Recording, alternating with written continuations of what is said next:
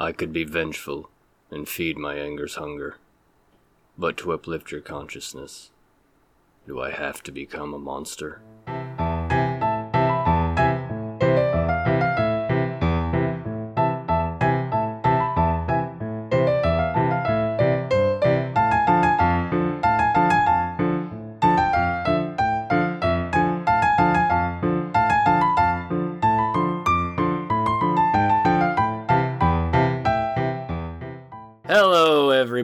Welcome back to High Story. I'm Matt. My name is Matt too. We know who you are over there. What you can't see or hear is Tish. She is down on the floor in the studio today, hanging out. And thank you to everybody who tuned in last week and listened to the crazy story up in Washington, Hallie Illingworth, and my probably annoying old timey Prohibition era voice. I'm sure that was fun for many of you to listen to. I apologize to your eardrums now. I had hope you have enough eardrums left to listen to today's story because there's a lot of it to get through. Um, real quick, go do the free stuff. Give me all the iTunes reviews. I finally had my first one uh, the other day. I have one now. I want to see a zero behind that soon. You guys are awesome. I know you guys can do it. I believe in you if anyone can. It's you guys out there. I hope I have at least 10 people who listen on that platform who can help me out. But that's all the intro I have time for today because I mentioned a few minutes seconds ago. Minutes, not even one minute into this. This is a doozy of a story, and it hits pretty close to home for me because it pretty much is home for me. We are going back to Montgomery, Texas in 2001. Back when gas was $1.40 a gallon. Let's Oh, fucking go. I want that back. Where's my time machine, and how can I apply its effects to my car? Today, it's one of the fastest growing small town communities in America, currently squeaking into the ninth ranking for fastest growing county in Texas. And the sign should say, I hope you have bug spray. Why is that? You'll know what that means in a few minutes. Just a short drive down 105 is the city I call home, city of Conroe. Another kind of smallish city, but quite a bit larger than Montgomery. A lot of people out here, myself included, live in Conroe, work in Montgomery, or vice versa. They're very close, literally just a 15 minute drive down the road. And the community here is about what you'd expect for a small town, especially with a population of only about 2,214. Median age here about 41. Men men right around 44 and a half and women 34 and a third and that seems about right from what I can see on pretty much any given night at work if you worked out that equation for the dinner rush if you took the average age of all the men and the average age of all the women probably be about nine ten years between them that's pretty close it seems right Median household income here, I didn't know this, $114,136. God damn it, I want to know what that life is like. Pretty white here as far as the stats go. The whole county is about 86% white, although I've noticed pretty much anywhere I go up here there's pretty much there's a pretty good mix of different people everywhere, which is very reflective of Greater Houston now that I think about it, which is not too far from here. About half the people here are religious, and this may or may not come as a shock to you, but in a small Texas town, you can bet your ass it's Baptist doing it for the Lord down here. Woo! Not my thing, but you know, you do you. Unemployment only about 2.2%, and that definitely checks out. I've noticed we are some hard working fucking people down here. Everybody has at least one job, and many of the very nice people I see on my day to day are well mannered and surprisingly even tempered for a town dominated by oil and gas and construction work. Although, it is kind of difficult to stay in a shitty mood when there's a gigantic lake lined with trees and national forests and just gorgeous houses all over the shoreline. Can drive over a bridge that spans the entirety of the lake, and on either side of you is just water up to the horizon and just trees off in the distance. And these. Oh, there's uh, also a huge ass pirate ship on the lake now, by the way. Did you know this? I didn't know this until like a few months ago. There's a pirate ship on the lake now. You can go out there and rent a giant pirate ship party boat, and it just it floated by the window one day at work, and I was like, "What the fuck is that? A pirate ship?" So yeah, you can go rent a party boat. I'm not going to. I'm too broke for that. It's thirty dollars per kid under twelve and forty dollars and up for adults. So I'm out. You know, if you want to go do that, you can be out on the lake doing pirate shit for a good hour and a half of your weekend, getting hammered on rum and coconut drinks. Shit, yeah. That'd be fun if I still drank. Or you could just go walk around the lake, or through the woods, or the national forest like I did earlier today. That was kind of neat. There's so much beautiful scenery up here. On a clear, cool day, it really is a very pretty part of the country. In the springtime, there's just tons and tons of wildflowers that line the highway up and down the road everywhere you go, and there's just random pastures full of cows and horses and giant thunder clouds looming off in the distance that are definitely going to miss us like it always fucking does, damn lake. And if you've never watched a sunrise come up over a lake, you need to make that happen somehow. It is something to see. And I'm running out of excuses to go fishing. It's right there. And then there's the Walden Peninsula just down behind the good Walmart. I live over here by the shitty one. Real quick, small sidebar. All the stores that there are to shop out out here, there's Kroger, Walmart, HEB. I the ones by me are all the shitty versions of those stores. I would have to go really far out of my way to get to any of the good versions of those stores. So, convenient though they may be, selection and crowd does not a very fun shopping trip make. Dude, but, what? I don't like shopping, is my point. Anyway, Walden is one of the super wealthy areas out here. There's a huge ass Jimmy Buffett Margaritaville resort, and no thanks. It's it's also a pain in the ass to get to too. The road leading up to it's in the middle of a golf course, and there's speed bumps that are just perfectly spaced enough to get back to a comfortable cruising speed, and then BAM! Speed bump. And to do what? To spend way too much on shitty food and land sharks at a and sleep at a Jimmy Buffett resort? Those words don't belong together, first of all, unless the resort is for alcohol rehab, and second of all, land sharks? Really? That's some shitty beer. Then there's the country club attached to the aforementioned golf course, and a yacht club full of the ascot and summer scarf wearing mega wealthy.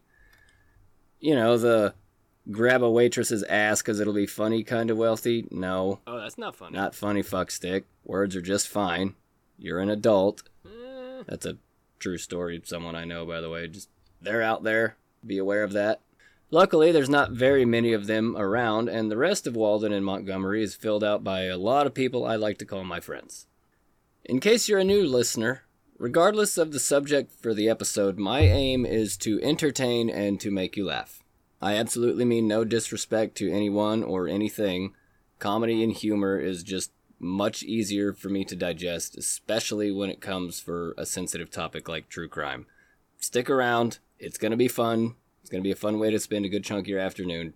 Trust me.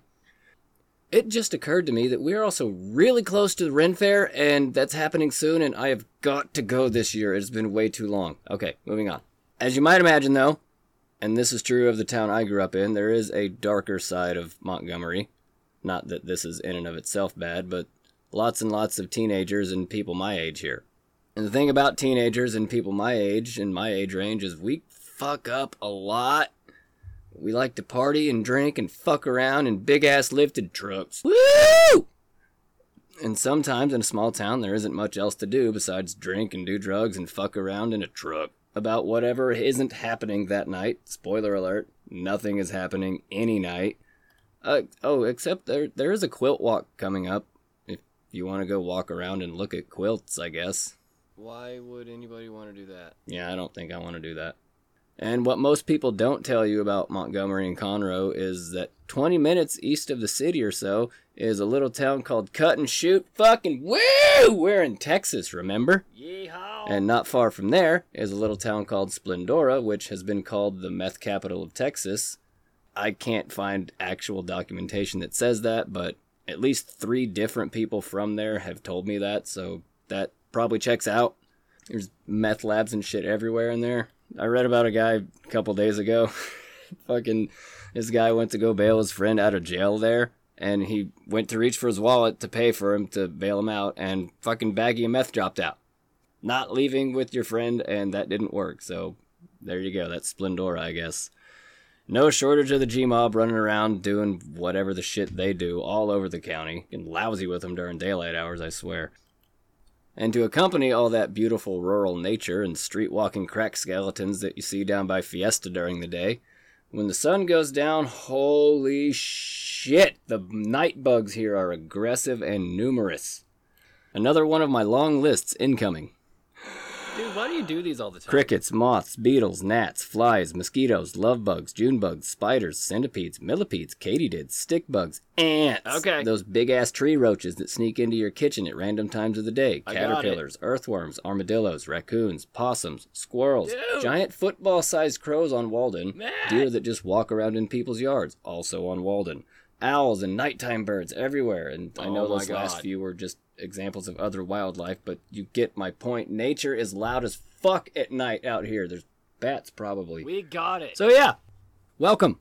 That's where we are today. Bustling little country town with really any number of interesting people walking around out there, but now that we've gotten acquainted with the town a little bit, we've got to get to know a few of the people that used to live here. I feel like I should point out here, I would much rather give the family the majority of the spotlight here.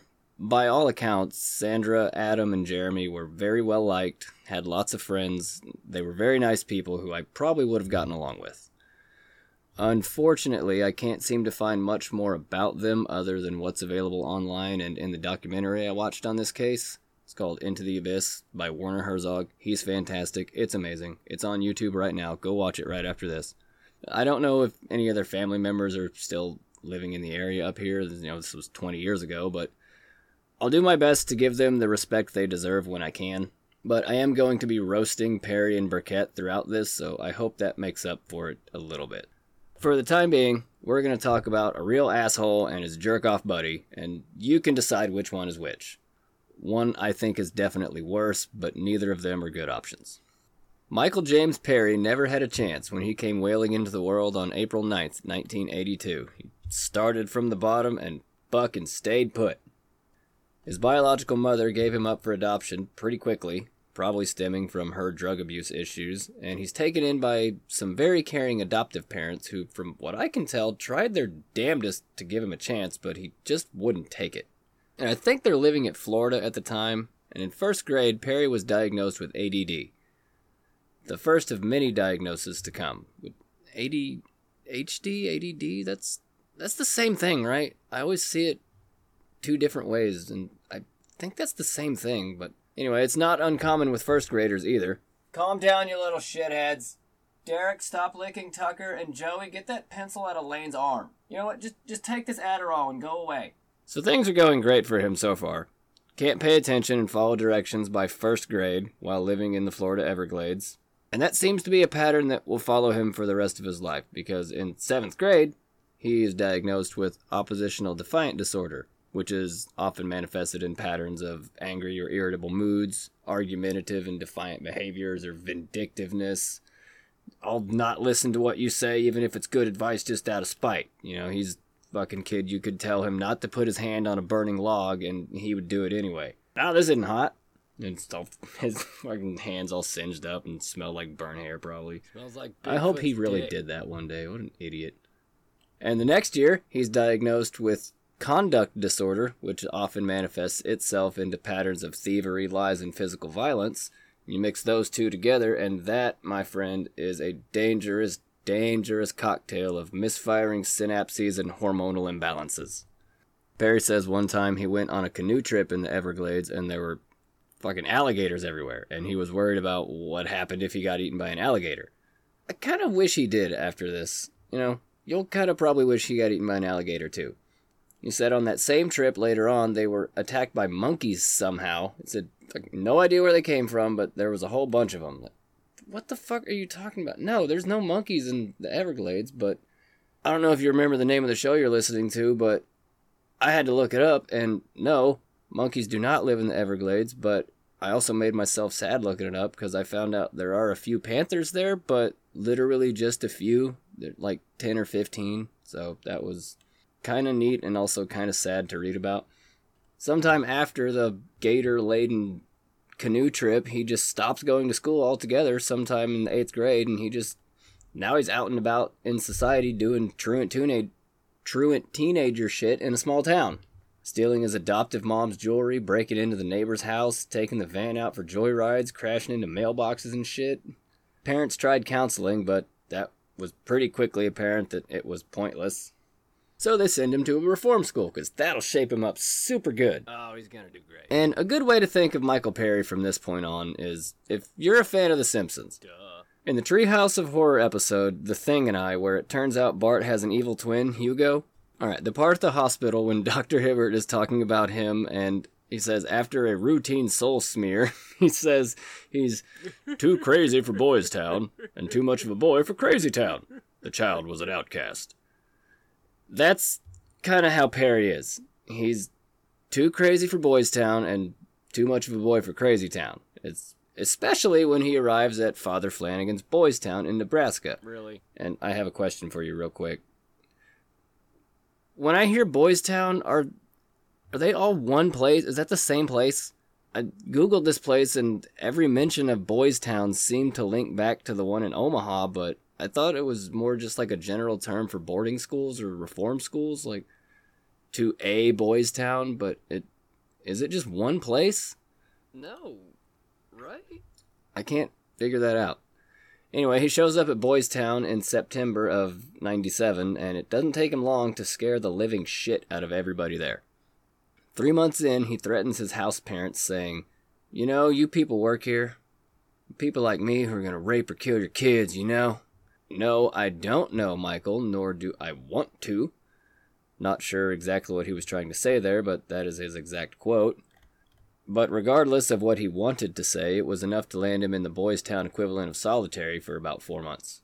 And he was somehow not eligible, even within the scope of his disorders.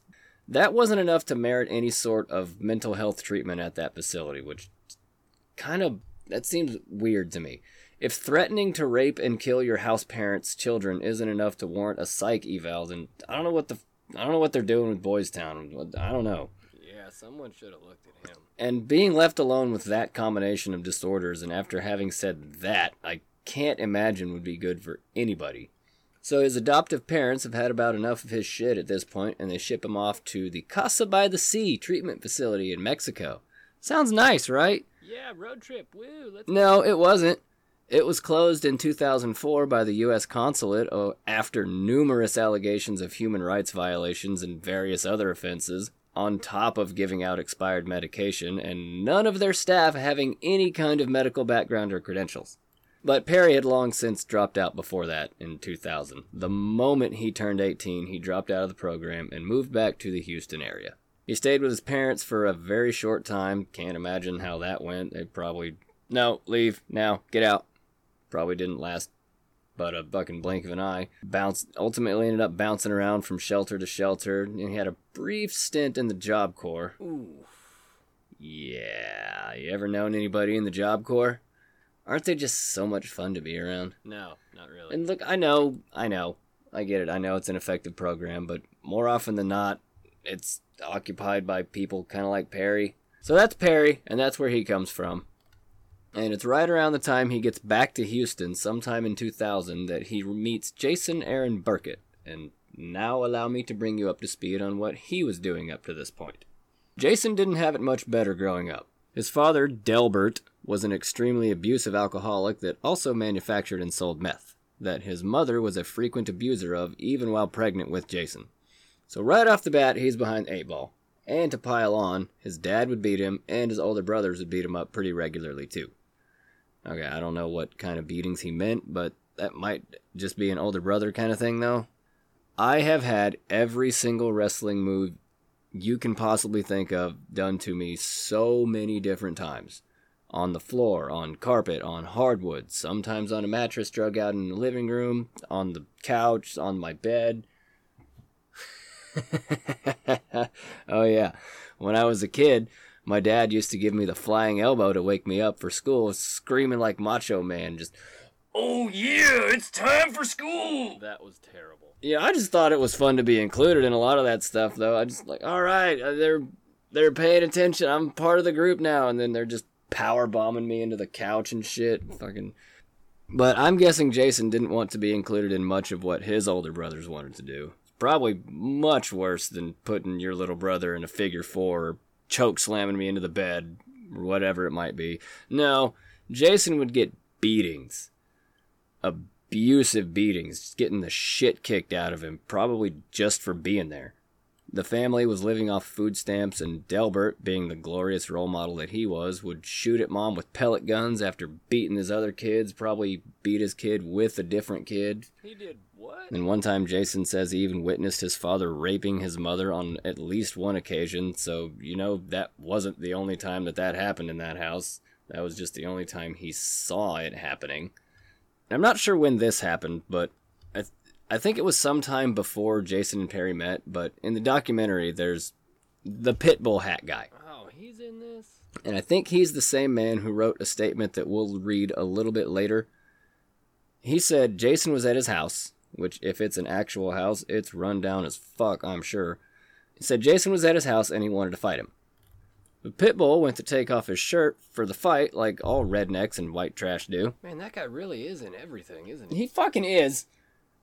And at that point, he claims Jason stabs him in the armpit with a long screwdriver. You know, one of those obnoxiously long screwdrivers. It's about 18 inches long. You'd like used to work on cars and shit. He says Jason stabs him with the screwdriver and sunk it to the handle. Get the fuck out of here. Yeah, That didn't happen. no fucking way. He'd be so dead. No fucking way that actually happened. Yeah, I'm not fucking buying it. Maybe Jason did stab him. That part I believe, but no way was it as long as he said it was. From left armpit to right nipple, I don't know, bro. I don't think I believe that, but. Especially since right after that he said he had to be at work in 30 minutes to go work on a roof with Jason's brother and then not go to the hospital for it, so I don't think the stab wound was probably that bad. And there isn't much else to speak of on his background that I could find, but He's about the same age as Perry whenever they actually do meet, Perry actually being a little bit older, surprisingly. I was about 11 years old at the time this story takes place. And from what I can remember from then, is literally everybody older than me or anybody that had a car was fucking cool. And I don't want to do my math homework. Didn't matter who it was. If they were older than me, they were cool. I'm 33, I think, now, and looking back at me at 18 years old, with all the friends I had and all the people I knew, probably a safe bet that Jason's day to day life was pretty chaotic. Surrounded by abusive family and neglectful parents and doing God knows what and whatever free time away from them you get. And having to live like that for 18 years is probably going to make a guy pretty angry. The guys I knew who had similar upbringings to that, they, they were pretty angry kids, pretty angry guys. And Sounds like meeting Perry didn't do much to help with Jason's tolerance for bullshit. So, how did these two meet? Early 2000, Jason says he's driving down the road and he sees his girlfriend's friend, not going to say her name, kind of not relevant anyway, sees her talking to Michael Perry on the side of the road, arguing about something. Classy. I know, right? He asked what's happening, and she said Perry had been living out of her trunk and he's overstayed his welcome and he won't leave even though her dad saw him this morning and the two even got into a fight over it. And she asked Jason if he will please, for the love of God, let him live with you for just a month. Please. Just tears running down her face, frustrated and fed up. Please get this fucking guy out of my car. And at first, Jason says, Fuck no, what are you crazy? I don't want this guy living with me but it's his girlfriend's friend, so eventually he caves and allows Perry to live with him in his camper trailer. There's an option to hook a truck or trailer up to it, but there's nothing hooked up to it. It's just a wild camper in a clearing in the woods. Fucking bleak. Jason says he kind of ended up taking care of Perry, like like if a little brother was pushed on you. Oh yeah, what's that like, Matt? So, great. Now I have this other weirdo living with me in my camper in the woods, and he won't leave me alone. I I imagine Perry kind of like a lost puppy when Jason was talking about him. Wait, no. Remember in the old Looney Tunes cartoons? I'm sorry to bring up cartoons again, but it's relevant. In the old Looney Tunes cartoons, those two dogs, the the big one Spike and the little yellow one Chester, Um, kinda. You know the giant bulldog with the pork pie hat, it doesn't say much, and Chester, the little yappy dog who's always jumping around and yapping in Spike's face, just yeah, yeah, yeah, yeah, let me get him, let me get him. You know that guy? That's those two. That's what I see when I look at these two. Is just Spike and Chester. And the only other person sort of involved with this, more just kind of on the periphery of it, was Jason's girlfriend at the time. But her father was in law enforcement and she was given immunity in exchange for her testimony, so I'm not going to say her name either. Reason being, part of the timeline involves the use of her truck, but I think her presence was really more just wrong place, wrong time. Later on, Perry will say he was a victim of wrong place, wrong time, which is a load of shit. This girl chose the exact right time to get the fuck out and remove herself. And it seems her role was mainly just for transportation for a very short time and otherwise kind of irrelevant. So now that we know a little bit about Michael Perry and a little bit about Jason Burkett, we haven't had an opportunity to meet Sandra, Adam, and Jeremy yet. I tried to look for anything I could about what they were like or much else beyond their relationship to each other and the night in question. And if you do end up watching the documentary, which you should, it's on YouTube, the scenes with Lisa Stotler Balloun? Balloun? I hope I'm saying that right. Balloun? Her scenes really helped me get a much clearer picture of what Sandra or Sandy was like. I like Sandy. I'm going to call her Sandy. I'm imagining one of my grandmothers right now. She would have been about the same age as Sandy, probably the same denomination of Christianity, whatever it was. Their attitude, I bet, probably pretty similar to my grandmother's. I'm not sure. You know, I'm not sure what she ever did for a living now that I think about it. I don't know what her job ever was, but I do know that Sandy was a nurse at the Conroe Regional Medical Center, so she was probably nurturing, caring, giving type like my grandmother was. And I'd be willing to bet Sandy was an amazing cook too. She probably got a badass meatloaf recipe. Or if she's like my grandma, she can somehow turn a pot of beans and cornbread into a magical Sunday evening dinner. And my grandma was never in a bad mood either. She's awesome. She never raised her voice, but she could somehow put that little bit of fear of God into you if I started like fucking around a little too much. And she always had something for me to do, whether help her set the table or actually helping to cook. You know, that's actually where I started to learn how to cook was Sunday dinner at grandma's house. Or sometimes she just had me go out and feed the horses. Dudley was my favorite. He was a little gray paint horse out there. Anyway, I know that was a lot of setup, but we had to meet everybody first. So now, now we have to talk about what actually happened. Sandra and Adam lived in a gated community just off the main highway in Montgomery called Highland Ranch. If you go over to the Facebook page this week, I have some pictures, and there's no addresses or anything, but this information's all publicly available on Google and other places. I just happened to live close by and was able to take a few pictures. If you want to read through the articles I did and decipher your own directions and go looking around, driving around, I don't recommend it. It's confusing as shit down here and it's all woods and it's confusing in the daylight. So just go look at the pictures on the Facebook page. It's going to be way easier than doing that.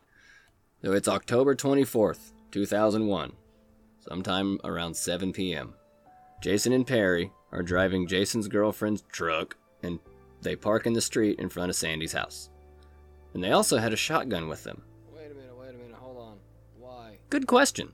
Not that difficult to get into a gated community, by the way. I was a pizza delivery guy for about 10 years. Well, you can find your way in. Back to October 24th, that was a gorgeous day that day, too. I looked it up. It was like a high of maybe 74, 75. Beautiful day when the weather's nice out there. She left the garage door open that day, just letting the fall breeze blow over you anytime you step outside. Just anytime you're in the garage, it's just nice and cool, that cool October air. Sandra is inside baking cookies, watching TV, just having a relaxing evening at home. The plan was to convince Adam to let them stay the night, and during the night, they'll steal the Camaro and take off. Okay, so this is for a car. After talking to Sandra, they find out Adam isn't home and won't be back until later because he's at the skate park, so they leave. And they get back in the car and they decide, you know what? I have a better plan. Oh, what's your plan? Let's just kill her since we have this shotgun that we brought, and then we can just steal the car now. That's a bad plan. Yeah, it's not a good plan. I don't like that plan either. What the fuck? And they were almost out of the subdivision. It would have been so much easier to just leave and go find some weed or something, but no. They go back and they park the truck up the road a ways from the Stotler house. Jason then returns to the front door while Perry goes around the side of the house and into, and into the garage. Jason knocks on the door and asks Sandy if he can use her telephone real quick. Truck won't start all of a sudden, even though it was running fine when we drove here five minutes ago. Meanwhile, Perry makes his way through the garage and into the house. Just inside the house is a little laundry room type of area with another door that separates that room from the kitchen from the rest of the house. So, while Jason's talking to Sandra at the front of the house, Perry knocks on the door that leads into the garage, drawing Miss Stotler, Sandy, to the back of the house. I can't quite pinpoint where Perry is hiding, Oh no. but as she opens the door to the garage, Oh. Michael Perry steps out from behind her and shoots her in the side with the shotgun. Oh my god. She falls to the floor. Perry drops the gun. I bet the sound scared him. I bet the echo in that room was so loud. Probably no bigger than the closet I'm in right now. If, the, if a shotgun went off in this closet right now, I would be fucking deaf. Good God, man. That would be so loud. But Sandy's a nurse, and she's a super tough lady on top of that, and she goes to get up and tries to stand up and get away. But Perry grabs a shotgun again and shoots her again, and she falls to the ground. I don't know how else to say it, so I'll just say it. She's gone. After the second shot, she's she's dead. During the commotion, at some point, Jason had run to the back door to see what had happened and flips shit. Oh fuck! And runs back to the front door and opens that up for some reason. And then they calm themselves down a little bit and try to get collected, and it dawns on them, oh fucking shit, what do we do now? So Jason runs off to go get the truck, and Perry runs into a bedroom near the kitchen to grab the sheets and blanket to wrap the body in. Jason backs the truck up into the garage, and they drag her through the kitchen and laundry room through the garage and into the truck. Once they get her into the truck, Jason drives down to a little area called Crater Lake. Now, Crater Lake is about maybe a half hour drive away from Highland Ranch, tw- maybe 20 30 minutes or so, depending on which way you go. I'd imagine even these two dipshits would have enough sense to take back roads since so maybe uh, probably closer to 30 40 minutes plus they're panicking and you know there's a corpse in the back of the truck. And once they get there they turn off onto a dirt road leading down to the lake. Okay so okay so this next part what they did isn't funny but the fact that they thought it might work is kind of funny. They turn the truck around, open the tailgate, throw it in reverse. Fucking stop this right now. No, they didn't. Yes, No. they did. Jason floors it and slams on the brakes, thinking it will eject the body from the bed and down into the water. What the fuck? That doesn't work. These two fucking morons. What the hell? These fucking morons actually thought, oh, I see that happen in cartoons all the fucking time. That has to be how it really works, right? No, that's not how it works, you dipshits. It's a cartoon. People drew that happening. That doesn't work in real life. You can't just manipulate the laws of physics like a cartoon does. It's not as easy as they look, because turns out physics are really difficult to manipulate in different ways. They follow very strict guidelines and laws. Whatever, it's enough science lesson. It obviously doesn't work, and they end up just backing the truck up to the edge of the water and just roll her in. They drop barely even in the water. You barely would need a flashlight to see her in the dark. She was so close to the water. And I know that was rough. I know. I know that was kind of gross, but the night's not over yet. Perry didn't find the keys to the Camaro, so Oh, don't tell me. we gotta go back to the house real quick. By the way, I think I forgot to mention, this is all for a fucking car, by the way. That's the really fucked up thing. This is for a, a Camaro. And a Camaro is a cool car and everything. This one looked nice, but they're not worth killing for. Unless the Camaro you're killing for is actually Bumblebee and can transform. Not worth killing over. And even still, I liked Sideswipe better, and honestly, I liked the designs the designs of the Decepticons a lot more than the Autobots. Anyway, I thought they were cooler looking. Starscream was bitching. Anyway, they left Crater Lake about 8:20 or 8:30. Oh man, that means they were probably at Sandy's house for at least like half an hour, maybe 45 minutes. After they left Crater Lake, they would go to pick up Jason's girlfriend from work at the outlet mall, which is literally just a straight shot up 3083 from Crater Lake. I drove it today. It maybe 10 15 minutes. So now that they've acquired player three, let's just call her Megan. Kind of the same name as her real name anyway, but Michael Perry, Jason Burkett, and now Megan go back to the Stotler residence to wait for Adam. Back at the house, they find themselves locked outside of the gate yet again. But they decide to wait for Adam anyway, and eventually they see his white Isuzu Rodeo pull up. The other car they kind of wanted to steal for some reason. Yeah, why would you want that? Adam has Jeremy with him. Perry and Jason flag them down at the gate and they explain why they're there. And this is a really fucking stupid story. They say they need their help because one of their other friends shot himself while they were out hunting squirrels. And they need your help.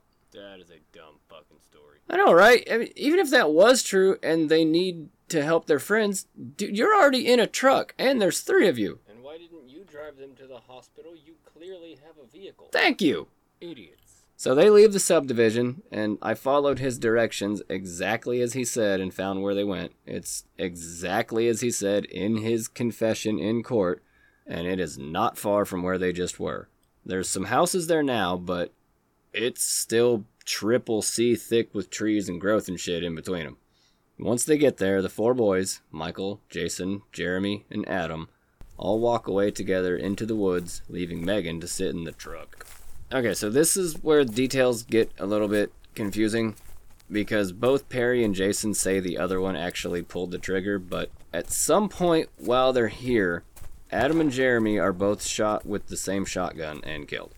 Perry says he walked back to the rodeo with Adam while Jeremy was left alone with Jason, but there was a cigarette butt found with Perry's DNA underneath Adam's body when they found that, and when they found Jeremy, it was so overgrown with brush, they don't know if he was put in there or if he maybe got shot while trying to run away and that's where he fell. But if he was put there, it was in such a tight spot that the only person that could fit in there was Perry. Jason was a little bit too bulky to fit in there, I think. Megan hears the gunshots, and when Perry and Jason return without Adam and Jeremy, she says, Well, wait, what happened? Wait, no, never mind. I don't want to know. And then she leaves. That's what I was referring to earlier when I talked about her involvement. That's this is exactly the time you dip the fuck out of that situation. You just picked me up from work. I haven't seen you all day. Then we drive to the middle of the woods with two other guys I don't really know, and I hear gunshots. And now we're down to two members of our group when we had four. I'm fucking leaving, and I don't want to know what the hell just happened out there in the dark in the woods. Perry and Jason look at each other, well, shit, now what? I guess we can finally go get that car. So they drive back to Sandra's house to go get the Camaro. And is a nice house, too. We'll talk about it later on, but once again, the gate's locked when they show up, so Perry says fuck it, jumps the fence, runs down to where the house is, and it's a long way to run, by the way, finds the keys to the Camaro, and then drives away. okay. I know that was a lot to get through. Damn, I need a palate cleanser for just a minute here or two. Should we do snack time? Yeah. Yeah, let's do snack time. This week's snacks, I got root beer and pumpkin spice Twinkies. There you go. Um, oh, you know what? How about the how about the new Zelda trailer? There's a new teaser trailer out and it looks super fun. I wonder if we'll actually get to see who the Zonai people are and how they influenced Hyrule. Sorry, non-dorks, this part's for me. I like the theory I saw the other day on Zeltik's channel about how maybe Zelda's turning back into Hylia in this game. It won't be out until March, but there you go, something for us Zelda fans to look forward to. Yeah? Maybe? Okay, I guess that's enough of a break for now because we've still got a lot of story to get through. We're not even finished with the crime part. There's no more murder. Well, kinda no more murder, but there's still a lot of action to get through. So the next couple of days are fucking crazy. October 25th, 2001. Dipshit and fuckface just murdered three people for two cars. That math definitely doesn't add up. And so now it's time to go show off the new wheels. Where's the first place you would go in a small town in Texas to show off a car you just murdered three people for? Yes, you driving in the silver Honda. Right there. Yes, you. You are correct. They did go to a tattoo shop. Where? Cut and shoot. Fucking woo! Back to cut and shoot again. I really hope I got somebody in a silver Honda with that. They go to the tattoo shop, which might still be there. I haven't been down that way, but I don't know for sure. They go to the tattoo shop and they start cutting up and showing off and start giving people rides. Hey, you see that car? Yeah. You want to ride in it? Yeah. All right, let's go. Yeah. But if you look at these two, they don't exactly look like a pair of guys who have money to just go out and buy a Camaro. So when people start asking them where they got it from, they said they won $4,000 in the lottery and cashed into the gas station over there. No. And if you're scratching your head right now, Silver Honda, you're correct again. That's not how lottery tickets work, and you certainly can't cash in a $4,000 winning ticket at a gas station.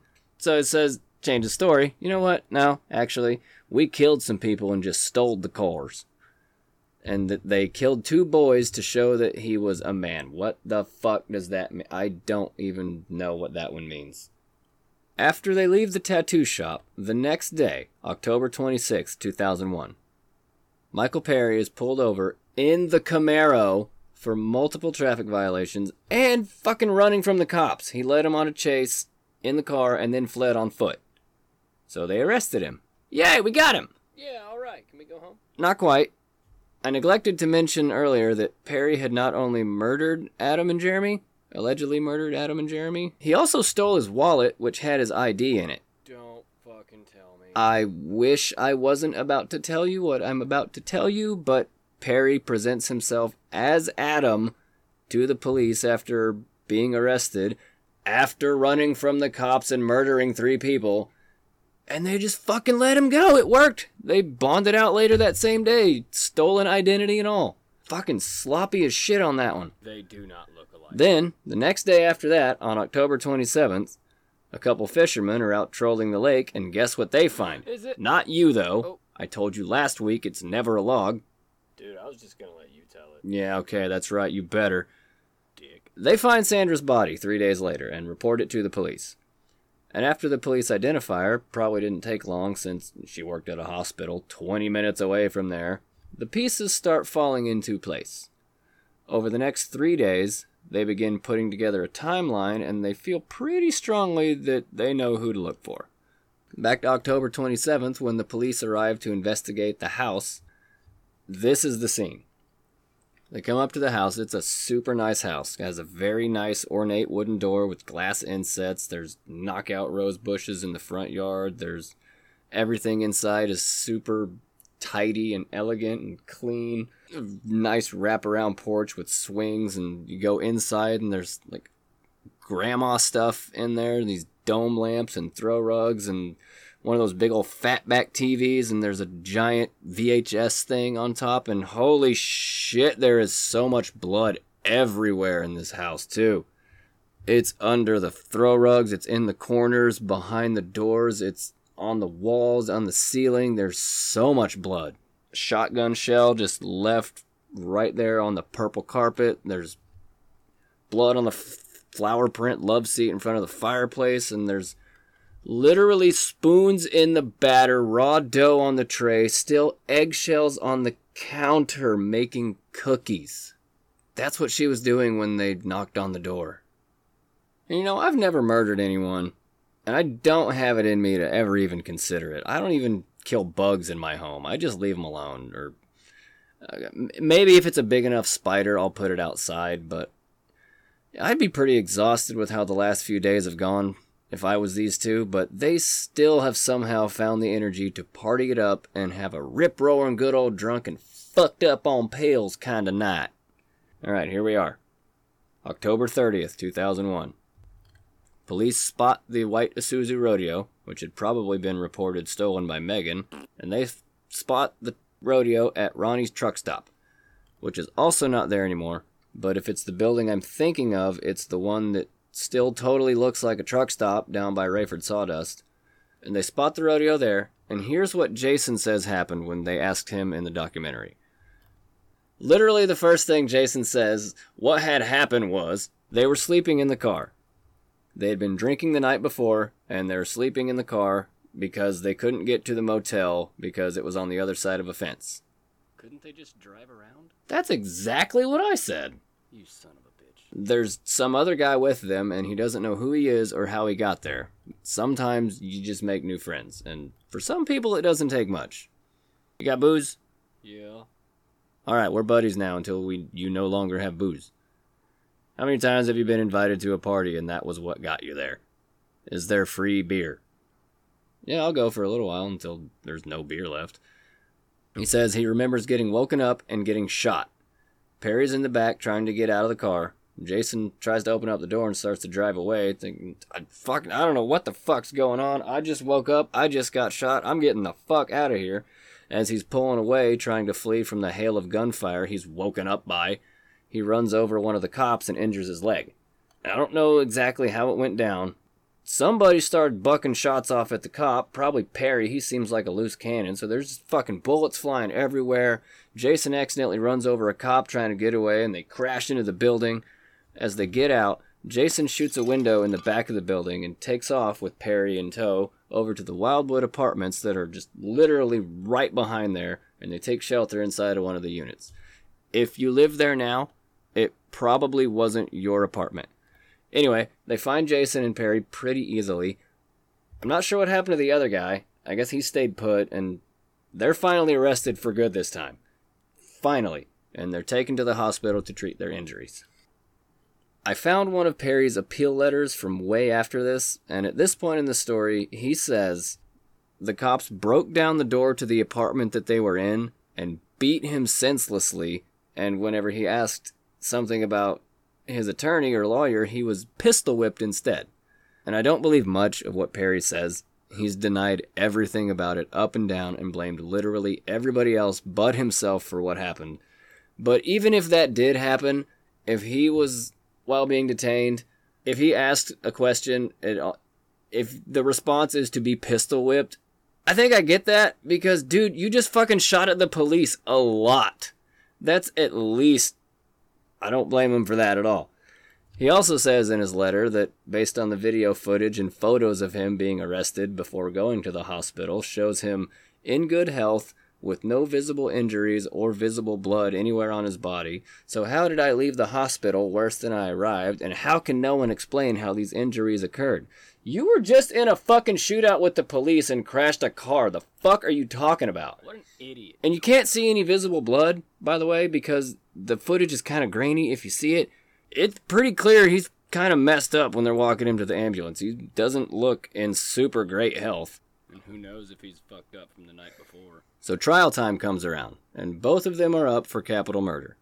Perry's is in February of 2003, and Jason is later on in October. Wow, that's pretty fast. And Jason actually had a little bit of help from his father. Remember old Delbert? Old Delbert. He testifies that Jason's upbringing was all his fault, and that if he had been a better father, then Jason wouldn't be involved in this, and to please not kill my son. And lucky for Jason, they allowed that testimony since his dad was in prison at the time, because it ended up saving his life. Jason was given a life sentence with a minimum of 40 years or so.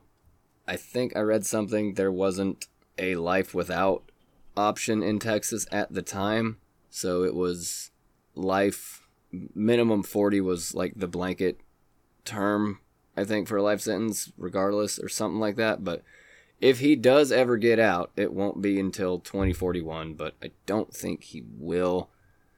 I didn't have time to put it in here, but there's the cat. Hi, Tish. Yay, kitty. I didn't have time to put it in here because I know this is already way longer than I thought it was going to be. And thank you for sticking in with us to this point, by the way. Yes, thank you. We appreciate it. Perry was not quite as lucky, though.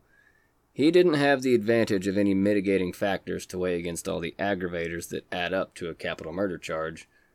And he changed his story, saying that he's innocent and his confession was coerced and beaten out of him by the police, but the jury doesn't buy it, and he is sentenced to death.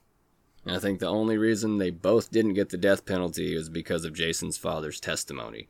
If not for that, I think they both would have gotten the death penalty. Jason has gone through a series of appeals since then, and even somehow gotten married and impregnated someone. I, I don't know how. I guess she had to Twix wrapper as baby gravy or something. I read in a different article about a woman in Katy trying to. Ma- oh no, this is the thing I tried to fit in. I did find it. I'm sorry. I read another article about a woman in Katy trying to mail Jason some meth while he's in prison, but I can't tell if it's the same woman from the documentary. But Don't mail meth, by the way. in the beginning of the movie, after the opening scene with the chaplain, it it gets into Perry being interviewed by Herzog, and this is this speaks to how unlikable Michael Perry actually is as a person. And The first thing he says, Herzog says to Perry, is that his father passed away. And Perry just kind of looks at him with a dumb look on his face. And he asks Perry how he's doing. Perry says, in the most ingratiating, stuck up his own ass tone of voice I've ever heard, says, oh, I'm a Christian. I believe paradise awaits one way or the other. I tell people all the time I'm either going home or I'm going home. You know, they say I got clinical depression, less motivation to do things, less energy, frustrated. You know, it's the wrong situation. You know, I used to write all the time. Oh, we'll talk about some of the stuff he used to write. It's fucking bad. And I've been beaten down. He's complaining the whole time. Just, woe is me. I'm so the world is against me. Dude, you know why you're in there, right? Fucking whatever. Herzog says, Destiny may have dealt you a shitty hand, but that doesn't exonerate you. And when I talk to you, it doesn't necessarily mean that I have to like you, Boom. but I respect you as a human being. And later on in the interview, I suspect Herzog respects him a little bit less at this point. He says, I don't want to go into the details, but the fact is, three people were killed. And Perry just goes, mm hmm. Like, yeah, what about it? And mm, the fucking smugness, like he's proud of it. Like, yeah, I ate the last slice of pizza. What about it? What about you can go fuck yourself? How about that? Asshole. Herzog says, You deny that you were even close to the scene. Perry says, There's no longer a question of my innocence, he said from death row. The question is, what is anyone going to do about it now? Deflect, deflect, deflect, deflect all day with this asshole. He's such an unlikable fucking twat. Oh, with his fucking stupid alfalfa haircut. I'm sorry to my female listeners, but you know that's a fucking twat move right there. I'm sorry, he's such an asshole. This is a perfect example, he says, of what I don't know. says your friend comes to pick you up. You assume that because he's your friend, everything is okay, and you get in the car. And then it turns out that your friend murdered some people in that car and he's arrested, but you're in the car too, so now you're on Texas death row for it. No, no, no, no, no, no, no, no, no. That's not how it works, and that's not what happened, and I don't know what the fuck that's an example of. It's a good example of how bad he is at analogies. Oh, I think you're right, yeah. Yeah, you're welcome. The reason you're in prison right now is because of this thing called evidence and this other thing called DNA, both of which they have plenty of that link you to being at the scene of all three murders. But yeah, no, you're totally being framed. It's cool. Yeah, no problem. Full pardon. See you at my party tomorrow. I'll fucking make cupcakes. It'll be fun. No. And sometimes people do get wrongfully arrested and convicted and executed. Yes, sometimes that does happen, and unfortunately, it happens kind of a lot but not this time. And just one more really interesting thing I found, and then we'll get back to it. I know it's beefy episode today. In the appeal letter that I found, what's really interesting to me, anyway, is the way Perry writes about himself. Throughout the entirety of the letter, and it's a long letter full of spelling and grammatical errors, it's pretty obvious he's a bad writer, but he thinks he's a good writer. I don't know if you've ever read anything that a bad writer has written that they think is good. It's not. He only refers to himself as a man twice. Every other time he mentions himself, he says he's a child. In a written letter when he's 22 at the time of writing, after all that's happened. I don't know what that is psychologically, but in my limited scope of knowledge, it seems like he's either a trying to project more innocence onto himself since children are easier as to be seen as being innocent or he could be trying to get whoever's reading it to take his side since it's kind of a natural thing to want to take a child's side in any story. But let's get on with this and wrap it up and finish things up. July 1st 2010 do i do i even really need to mention it anymore how do I always fucking pick shit out that happens in July? How is it always July? You really do have a knack for it. Stay tuned for my newest podcast project, Murders in Summertime. Yeah!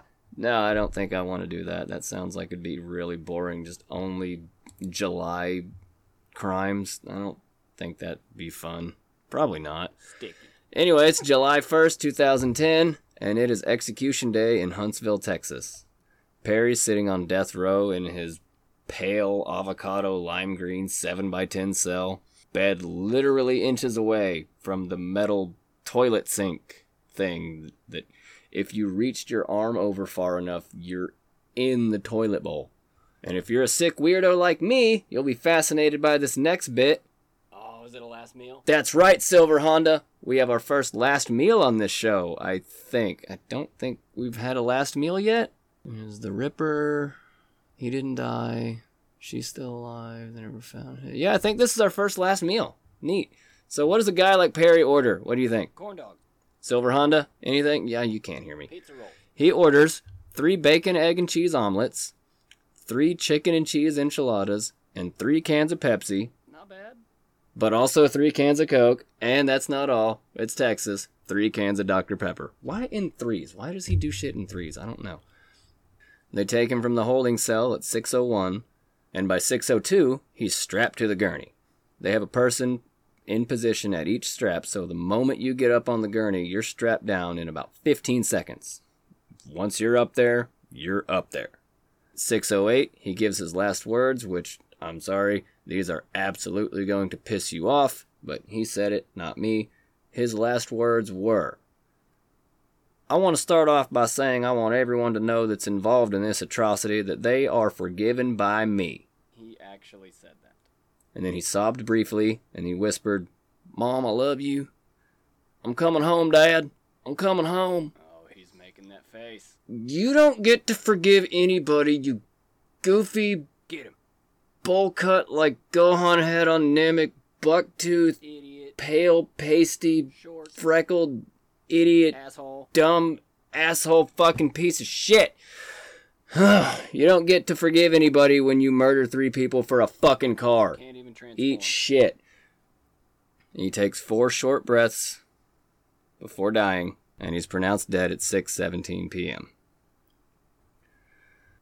Lisa Stotler, Sandy's daughter, said of this, I felt sorry for his family. It's not a good day for anyone. When he said he forgave us, I knew justice had been served today. I needed to see if he is a monster, and apparently he is. And I feel bad for Lisa too. To have to go through all that and to have it end with him saying that. I absolutely understand her quote there on that. That's and to keep pushing forward and moving on is not an easy thing to do, but that is some badass energy that it takes to pull it off and to pull it off at all. Lisa had it kind of rough even before what happened in today's story, which this just speaks more to her character and how fucking cool this lady is. And plus, the rest of this story is so dark and chaotic that I, I wanted to throw in something a little bit sweeter. The six months before she was supposed to get married, Lisa's father, who was a preacher at the time, he was going to officiate the marriage, he was going to marry them. He, her older brother, and the family dog were all killed in an accident after being hit by a train. What the fuck? I don't know how to begin with that. That's Jesus.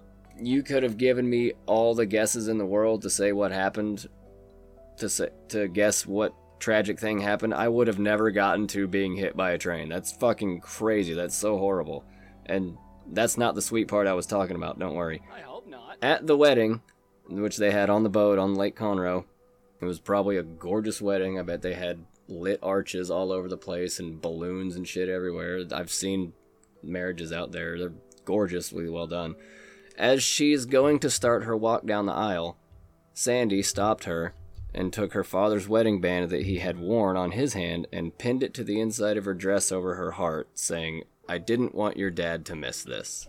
Oh, you're right. That is really sweet. So that's the crazy, fucking crazy, insane, twisted tale of redneck insanity that happened in Montgomery about 20 years ago, all for a red Camaro. I've had my eye on this case for a little while now. I I first watched that documentary back when I first moved out here a while back. I immediately knew I wanted to talk about it if I ever got around to launching this podcast. Hooray for me! I did it! Yay! My biggest takeaway from reading this and through reading so many articles, my eyes hurt so bad, and I still have to edit this after this. It's Oh god, it's already 11:30. I'm to be up all night doing this. My biggest takeaway is this and there is so much more to the world than just the bottom of Maslow's pyramid. Don't be like Perry, don't be like Burkett, don't end up being like them. Strive to do better. Do more stuff. Go try new things. Get your shit sorted out and fucking work on yourself, goddammit. There's so much more to get from life than just steady food and shelter. Write that story. Sing that song. Play that piece that you wrote and stashed away because you hate it and it sounds like shit. It doesn't sound like shit, by the way. You've trained your ears and your eyes for years to be able to tell what looks and sounds good to you. And if chances are, if it looks good to you and sounds good to you, other people will also think it looks good or sounds good.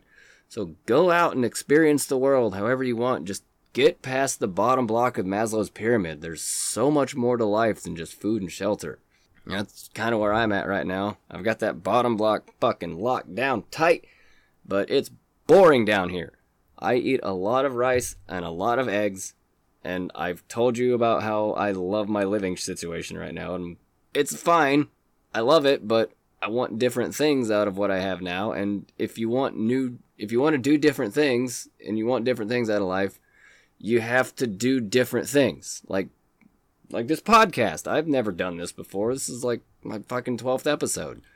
But I'd never know what it's like to experience having one if I never started it, and I'm fucking loving it. I love doing this. It's 11:30 right now, and I have a lot more to do after I get done talking here in a few minutes, and I know I've been talking for a while now. But I love doing this now. I've had so much fun putting these together. You guys have no idea. And I'm not trying to say that I'm not grateful for everything that I do have. Fuck, a couple years ago. No, wait. Yeah, a couple years ago, and until earlier this year, I couldn't really eat solid food, but that's a different story for a different day. My point is that I've wanted to do different things, and now I'm doing different things, and I like what's happening, and it's fun. And for the most part, I like where I'm at. And I'm really into the whole personal growth thing, so wherever I can share my insight and whatever inspiration I can, if or if all I can do is make somebody laugh by recording a podcast in my closet, then fuck it, I'll just do that. I don't know if it actually counts toward anything, but it kind of makes me feel like I'm contributing to society in a positive way, so that's another thing that keeps me going on these. That being said, I've got nothing else to tell you this week. That was a lot. Thank you, thank you, thank you, thank you so much for sticking around for all of that. I hope it was worth it. I hope you enjoyed it. I hope you had all the fun I intended for you to have. This is always the goal here. If you like how I tell stories, please do me a favor and do the free stuff over on iTunes and Spotify and wherever else you can. I I got my first iTunes review the other day and I got really excited and now that I can see a number in front of it, I want it to be a bigger number, so I want to see a 0 behind it. I want to get to 10. There has to be at least 10 of you out there, right? If I made you laugh today, that has to at least be worth 30 seconds of your time to help me out, right? But really, that's all I have for you today. I'll be back next week with something crazy, or I'll find a crazy angle to put on something. I don't know yet, but it's going to be a good time, so catch me again next Sunday, everybody. Stay kind.